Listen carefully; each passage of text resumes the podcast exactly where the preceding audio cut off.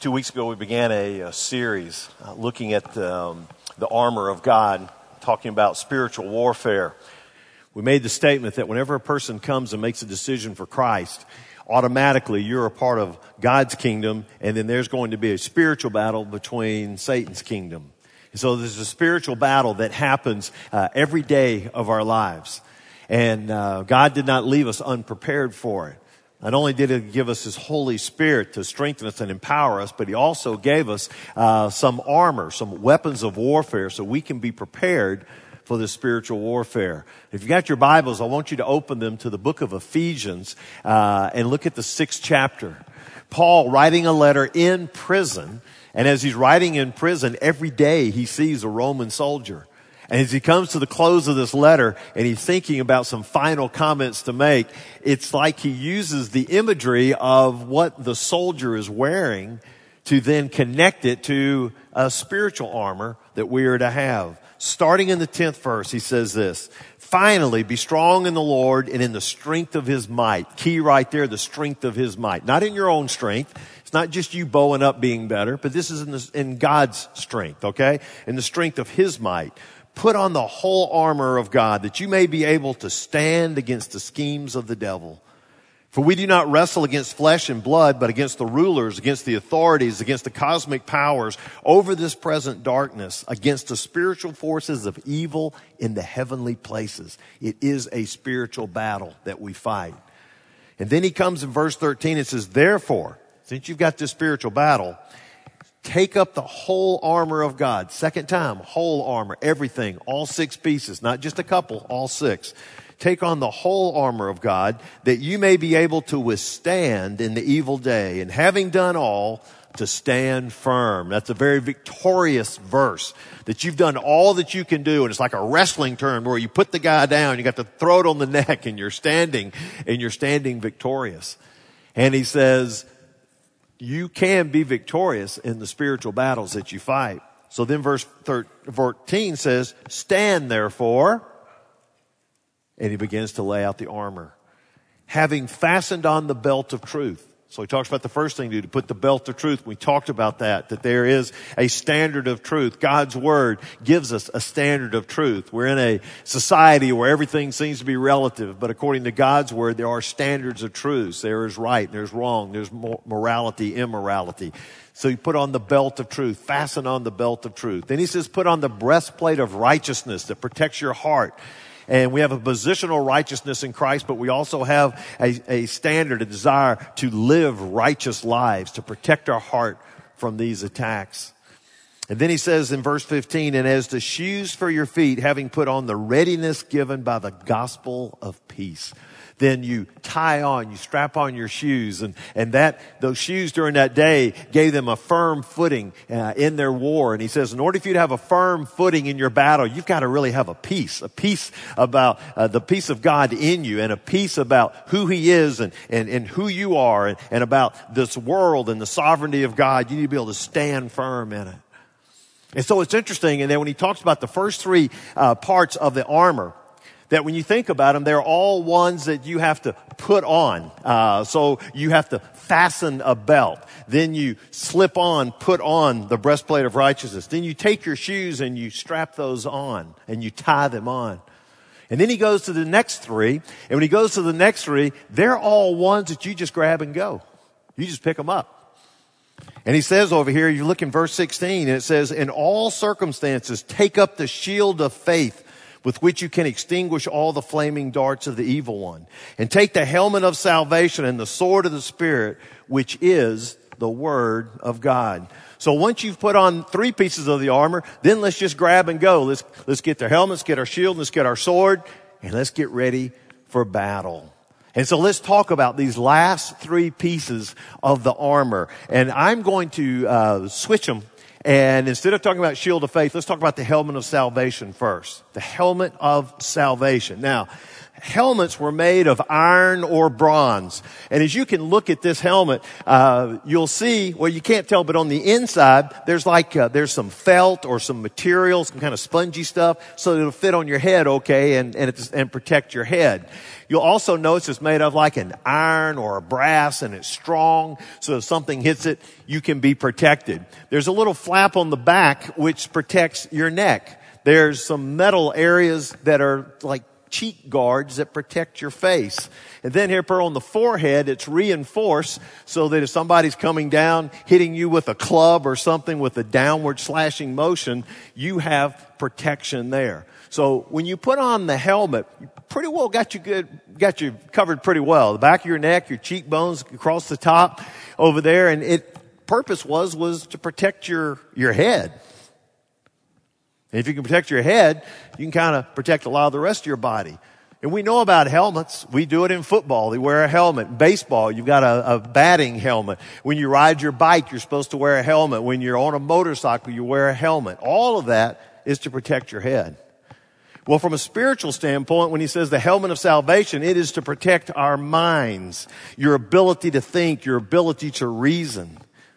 Because Paul understands that if Satan can begin to get access to your mind, if you begin to leave strongholds in your mind for Satan to get there, then he can begin to distribute his lies into your head. He can begin to manipulate your emotions and he can begin to hack away at the spiritual foundations of your life.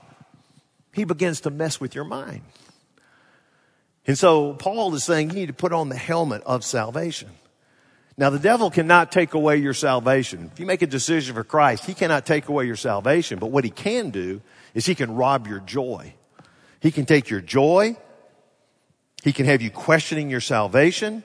He can have you questioning your worth in God's eyes. And before you know it, just make your life flat out miserable. Even though you're still a believer, you're completely ineffective because your mind is getting messed over by the devil. So, when you think about the helmet of salvation, I want you to think at least about two major things. First of all, whenever you put on the helmet of salvation, it reminds you of the three tenses of your salvation. So I just want you to write this down. It reminds you of the three tenses of your salvation. Salvation, number one, the past tense of your salvation is that you've been saved from the penalty of sin. When you think about salvation, there's a past tense. That is, means you've been saved from the penalty of sin. Jesus Christ went to a cross and took all of the sins of the world on him. He took your sins on him. And he died on that cross. And when he died on the cross, he paid the penalty for your sins. The Bible says, for the wages of sin is death. So there has to be death. He says, I will die for your sins. Then it comes back and says, but the gift it's a gift. The wages of sin is death, but the free gift of God is eternal life in Jesus Christ. Is that He gives us eternal life, which means that He paid the penalty for your sin. And so He has already paid the penalty for your sin. So when you make a decision for Christ, your sins, your past sins, present, future sins, they are covered. That penalty is taken care of. You don't have to worry about that. You don't have to think that, oh my goodness, I'm going to lose my salvation or am I going to heaven or not? Those sins have been paid. So you put on the helmet of salvation. You think about the past tense. I'm saved from the penalty of sin. Second of all is the present tense, and that is I'm saved from the power of sin. The present tense is that I'm saved from the power of sin. When we make a decision for Christ, it says that His Holy Spirit comes into our lives and He then empowers us to be able to overcome all temptation. Romans chapter 8 verse 2 says it this way, For the power of the life-giving Spirit has freed you through Christ Jesus from the power of sin that leads to death. Look what it says. You have been freed from the power of sin. So it, it, it just it takes away the excuse so that whenever we give into a temptation or we sin, we can't sit there and say, I just wasn't strong enough. Well, you could technically say you were not strong enough, but he who is in you is stronger than he who is in the world. So in essence, what you're saying is, I don't really believe God's strong enough to help me have victory over that temptation. Because what God's word says is that you are being saved from the power of sin. Okay? So the past, we've been saved from the penalty. In the present, we're saved from the power of sin. And then in the future, we'll be saved from the presence of sin. And when I put on the helmet of salvation, it reminds me that one day I will even be saved from the presence of sin. In Revelation 21, 27, it says, nothing impure will ever enter heaven, nor will anyone who does what is shameful or deceitful. There is no sin in heaven. So when we die and we step into heaven, we'll be saved from the presence of sin.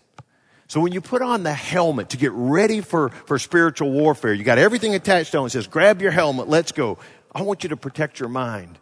And don't let Satan get in there and begin to question salvation and question, does God really love you? To question, do you have any worth? He says, no, I've got worth. And I know I'm saved. I'm saved from the past, the present, and even in the future. And the last thing is this, and that is that the helmet of salvation readies you to engage in battle. It just readies you to engage in battle.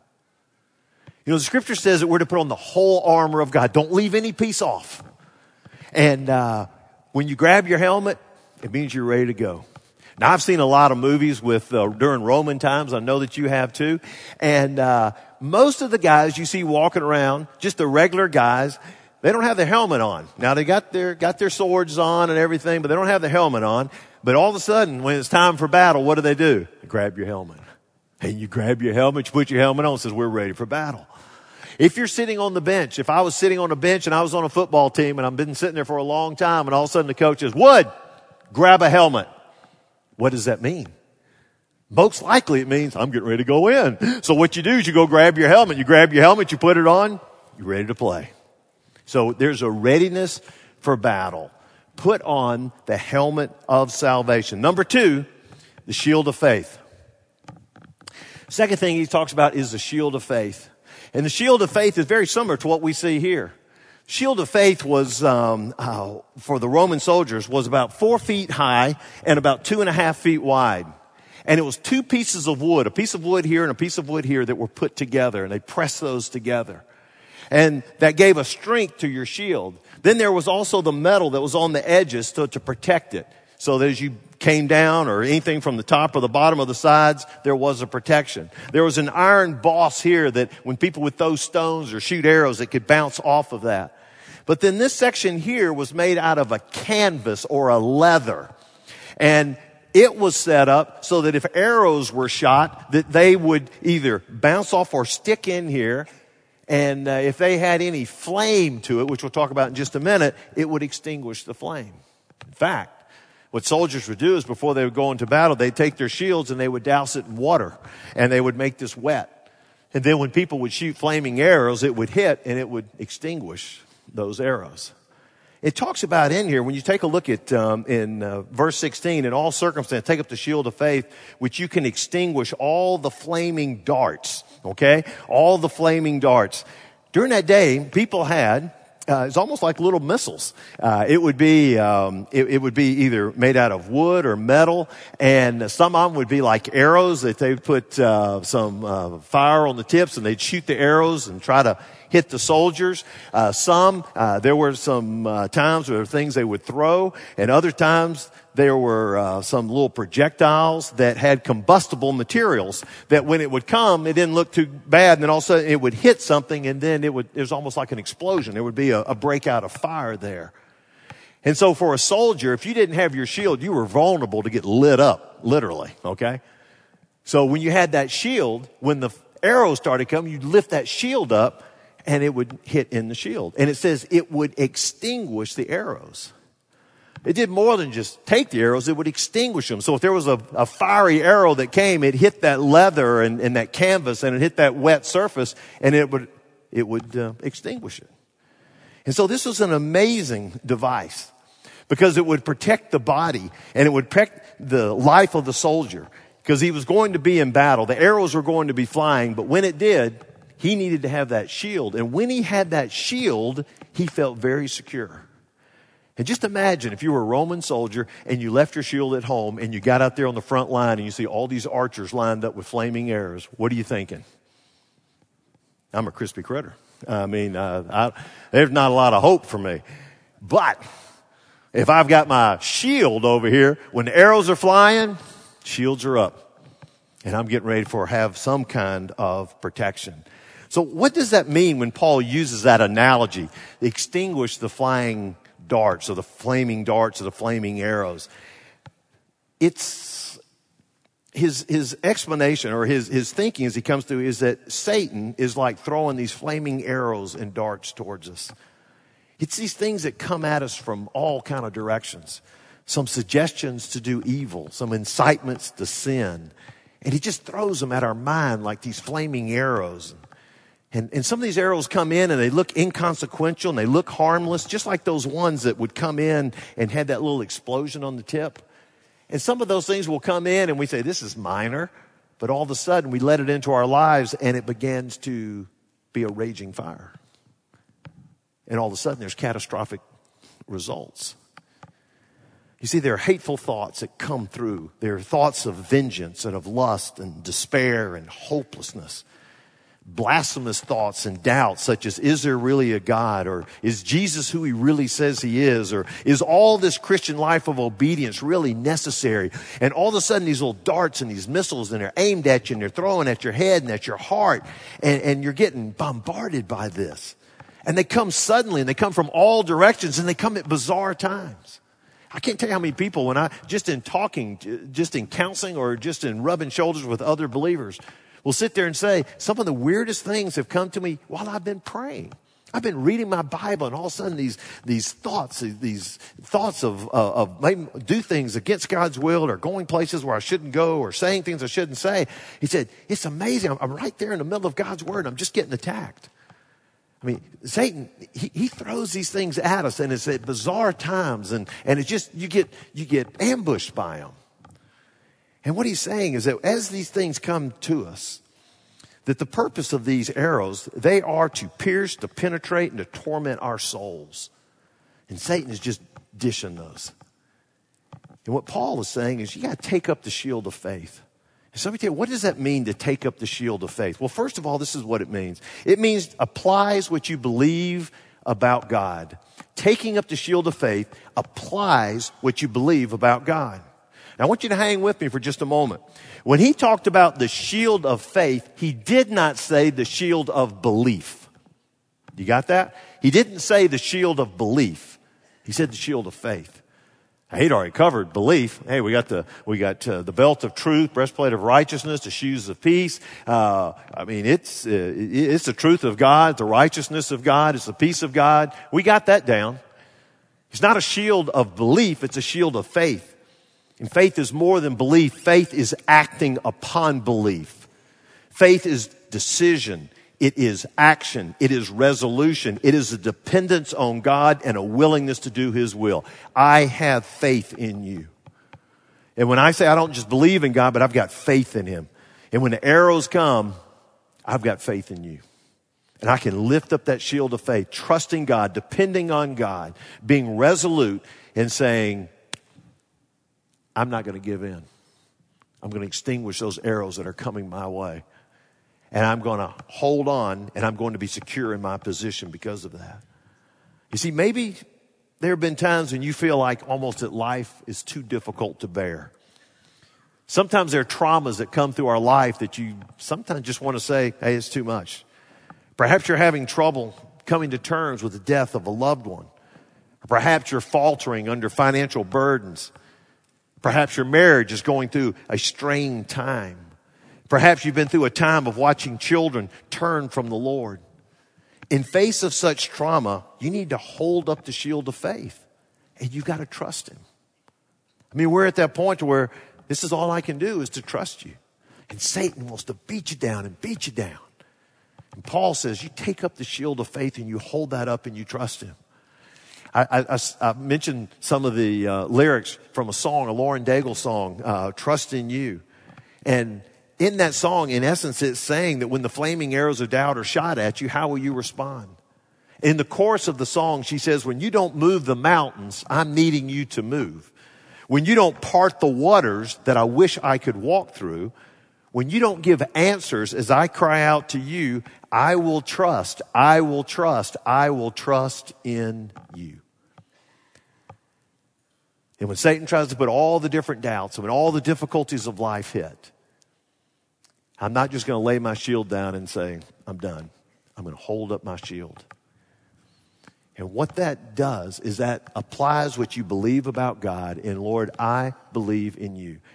And you realize this is not just your strength. This is your being empowered by the Spirit of God. As you're empowered by the Spirit of God, He will give you the strength to hold up that shield and to be one that says, I've got faith in you. I will trust you. But let me tell you the second thing. When you the, the shield of faith, it assures you of victory over spiritual attacks.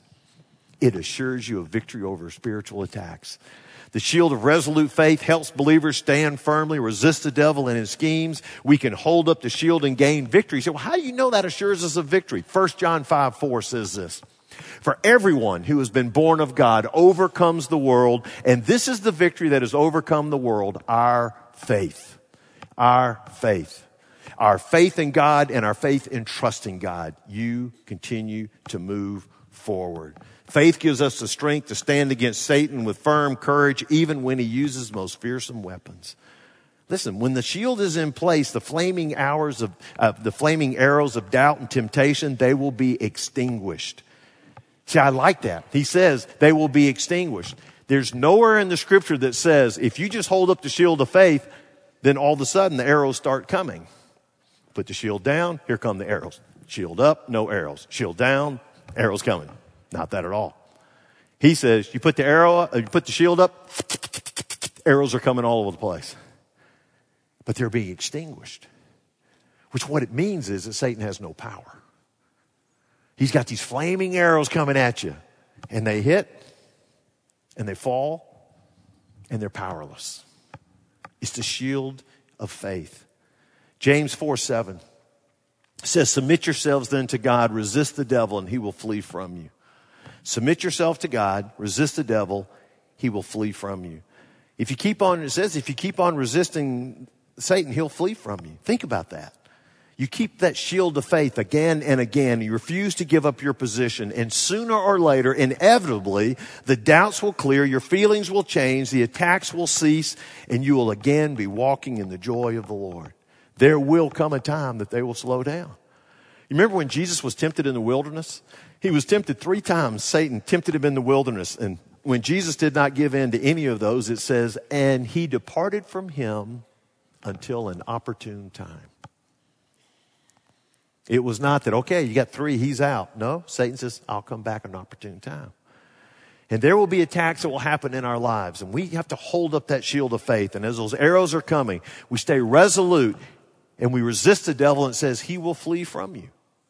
And as he flees, and all of a sudden, it's like a, a, a, some times of calm uh, to where, okay, all right, we can take a breath and we keep on moving forward. But let me give you a third point, and this is this. Taking up the shield of faith accrues in importance the more you fulfill God's plan for your life. We'll leave it up there for a moment. You need to write this down. Accrues in importance the more you fulfill God's plan for your life.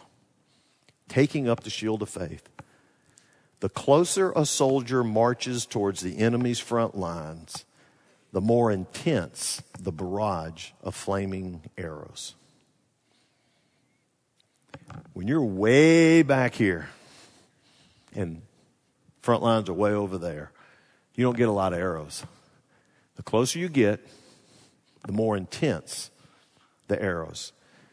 Likewise, we need to always be on guard against Satan's attacks. The more progress you make in fulfilling God's plan for your life, the more intense the barrage of flaming arrows you can expect. And during these times, you need to raise the shield of faith for protection and stand secure in Christ. You know, we have talked a lot in this church about 2017 that um, God has done amazing things. We did a 2010 vision and uh, missions vision, then came back, touched the world 2015, and we did a, a chapters which will take us through uh, the end of this year. And and we feel like as we get to the end of this year that uh, that all the master plan of of, of our um, uh, facilities is complete. Uh, we will be debt free. Uh, we've just got a, a whiteboard wide open to say, God, what is it that you want for us to do from 2017 on? And we've been working and and praying and talking and, and going there. So do you think Satan's just going to back up on that? No, I think there'll be an intensity. there'll be intensity of attack. And we just got to be ready. We got to be ready for it as a pastor and as a staff. Got to be ready for it as church members. Because Satan does not want this church to be hitting a lick for the kingdom, both here and also around the world. And we're positioning ourselves to have a God sized vision that can advance the kingdom in some incredible ways. And Satan don't want to see that happen. And so just as you deal with your own attacks that will take place in your life, I got good news for you because you're a member of our church, you're going to get attacked again. this is not really a marketing sales pitch for you to join our church, is it? But I don't think I'd want to be anyplace else. Uh, there was an African American preacher that said something about if you've never uh, if you've never run headlong into Satan, it means you're traveling the same road he is. And uh, and I, I just going to tell you, we're going to be running headlong into him because we're heading in opposite directions from him. And that's where, that's where it needs to be. And so he talks about take up the shield of faith. Well, all my life as I've studied the, the armor, I've always said, they've always said, and I agree, there are five pieces of armor, and they're all defensive. Okay? Everything on here is defense, except there's one offense, and it is what? Yeah. Isn't it great when I point to it how much easier that is to answer that question uh, over here? And thank you for the two that said handle. That's not good. Okay. The one offensive is the sword. I'm going to differ just a little bit because I think that the shield can also, in a sense, be an offensive weapon. And I got this theological thought from watching a theological movie, Captain America and the Winter Soldier. In the movie Captain America and the Winter Soldier, the big freeway fight that they had, there was a time when Captain America, who used the round shield, not the rectangle one, um, is is, and I'm watching this and it just jumped all over me. He is sort of hunkered down in a position and there's a guy standing on top of a, of a car with, if you lose Civil War terms, it's like a Gatling gun, machine gun, you know, and he is just shooting him. I mean, it's just bam, bam, bam, bam, bam, bam, bam, bam, bam. And he's got his shield up and he's just standing there and he's just getting hammered. I mean, it's just hitting that shield, hitting that shield, hitting that shield, hitting that shield.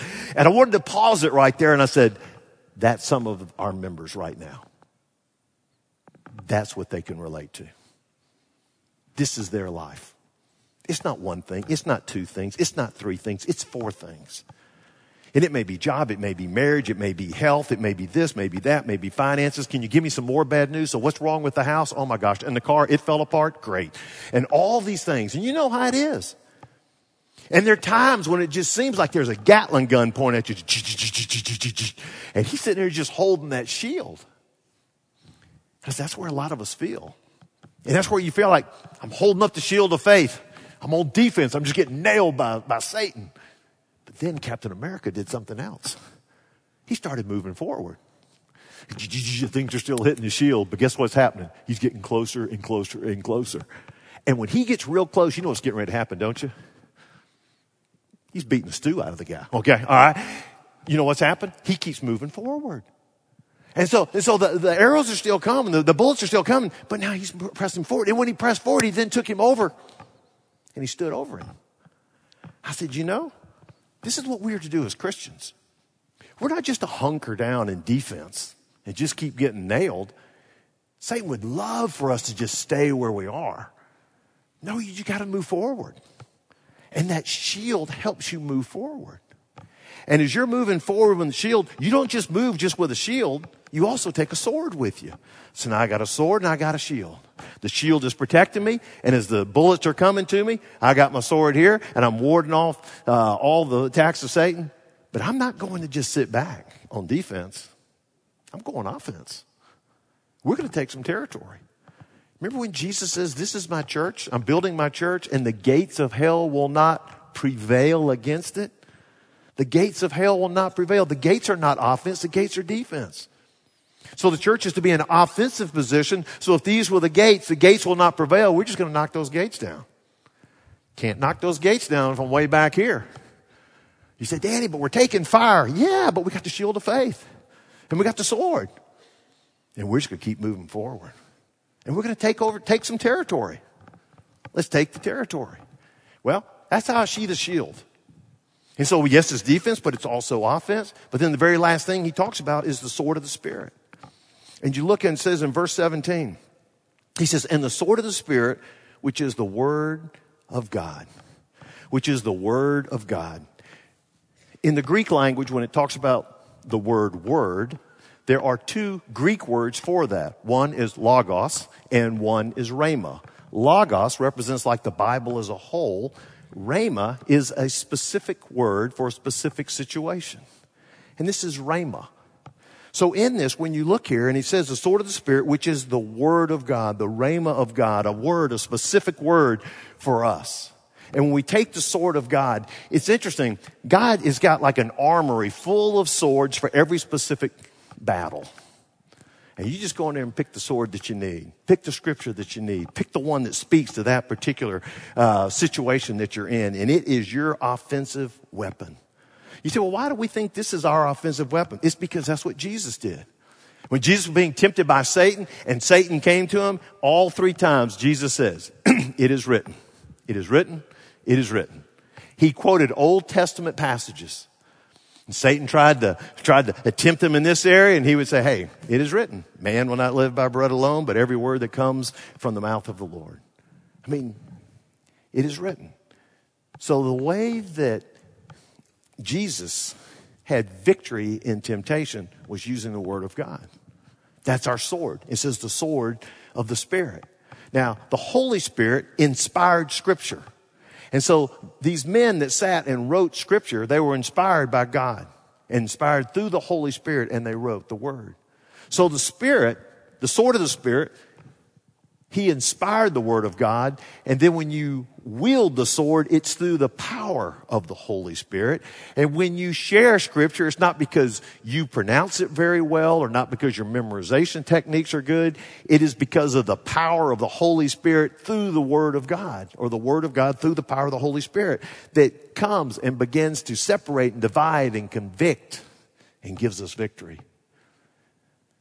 So it's just for us, it's a matter of getting the Word of God, and then letting the Holy Spirit work through that and be an offensive weapon for us. And this will fend off these attacks and it'll get Satan fleeing. So you say, well, how do you use this sword, this Word of God? Real easy to do. You ready? Three things. Number one, you can get this quickly. Learn it in your mind. Learn it in your mind. Learn it in your mind. Joshua 1 8 says, Don't let this book of the law depart from your mouth. Meditate on it day and night so that you may be careful, do everything written in it, then you'll be prosperous and successful. Meditate it on it day and life. Find life situations. If there's certain struggles that you have, look into God's word and find God's word that deals with that particular area of your struggle and just learn it in your mind. Learn it in your mind. Number two, love it in your heart. Love it in your heart. You learn it in your mind, you love it in your heart. Listen, just reciting God's word is not some magical formula. It's not like a genie in a bottle. You've got to take God's word to heart. It's not that we memorize a few words and we throw it out and say, hey, this is it. No, you learn it in your mind, but you love it in your heart. You just love the word of God. Psalm 119, 11 says, I have hidden your word in my heart that I might not sin against you. Isn't that interesting? I've hid it in my heart that I wouldn't sin against you. He didn't say, I memorized it in my head so I won't sin against you, but I hid it in my heart so that I will not sin against you. And then you live it in your will. Learn it in your head, love it in your heart, live it in your will. Psalm 119.05, uh, 105 says, Your word is a lamp to my feet and a light to my path. It directs me, it guides me, shows me how I should live. That's how you take the sword out. You got it? Learn it in your mind, love it in your heart, live it with your will. And that means you'll be carrying the sword with you every day. So here's my challenge to you. I don't want you just to be ready for the devil when he comes at you with temptation. I want you to go on the offensive and attack the strongholds in your life. For some of you years ago, Satan got a beachhead and he set up a camp in your life. And you have battled a temptation, a problem area, an addiction, an attitude, a bad habit for years and you've just given up. You've acquiesced. You've surrendered that area to Satan. and you find yourself in a defensive posture guarding against future attacks, and he's just shelling you from this beachhead. Now is the time to take out that stronghold. Now is the time to reclaim that land. So put on the whole armor. Grab your helmet, grab your shield, take the sword of the Spirit, and attack. And don't back down any longer. You know, it's interesting when you read through and you see this verses through seven, uh, 10 through 17. When you get to verse 18, it says, praying at all times in the Spirit with all prayer and supplication. That's not just an add on, that's a, that's a part of the armor. Praying at all times. And it says that we are to pray on the armor. That as we take the armor on, we are to pray it on. Every soldier in God's army needs to be continually praying on the armor. The effectiveness of our battle is not in our strength, but in the strength of God. And that means we need to pray it on. We pray on the armor. And we end up praying about these different beachheads that are in our lives and saying, you know, that doesn't need to stay there. We can get victory over that. So we're going to do something different today. Let me tell you how we're going to close, close our, our, our some of our worship time together. Uh, I've asked a number of people uh, to come and to set up in different places that will be here uh, so that uh, so that we can pray with them. So if you, if you were one of the ones that we've selected, if you'll just stand over here, and, I'm going to tell you how I want to close our service. We've talked about the armor of God, and it talks about praying on the armor. And I'm going to ask in just a moment. We're all going to stand. We're going to sing, and I want to invite you to be serious about this and say, you know, Lord, I, I want to pray on this armor, and I want this to be something daily that I do. And I, I want to, um, I, I want to take down the strongholds that have been in my life. And I'm going to invite you in just a moment, if you want to, to come and you can kneel or stand here and just, you can pray and then go back, go back to your seat. There's nothing magical about coming here to the altar, but it's just taking more of a step of commitment and say, God, I'm, I'm ready. And you're right here in the shadow of the army, be a great thing to, rem- to remind you. But I've also got people around here. And the reason we've got different people around here is because I invite you, some of you, just to come, take your hand, and just say, I want you to pray with me. And for some, it may be a time of rejoicing. You may say, Hey, this has been a great time of victory.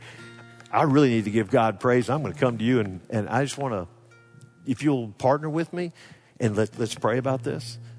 And then for some, you may want to come and take the hands of any one of these people. We've got people up in the balcony too, so you can just step down, just pray, just say, Hey, I want you to pray with me on this. You can be specific, you can be general. It's just you've got another Christian brother or sister that says, I'm here. I want to pray with you. And so I'm going to ask you to stand at this time. And as you stand at this time, uh, Logan's going to lead us. And as we sing, and then I invite you. I'll be here at the front, others of ours here. And just come down. Come down and let's pray and let's do some business with God this morning.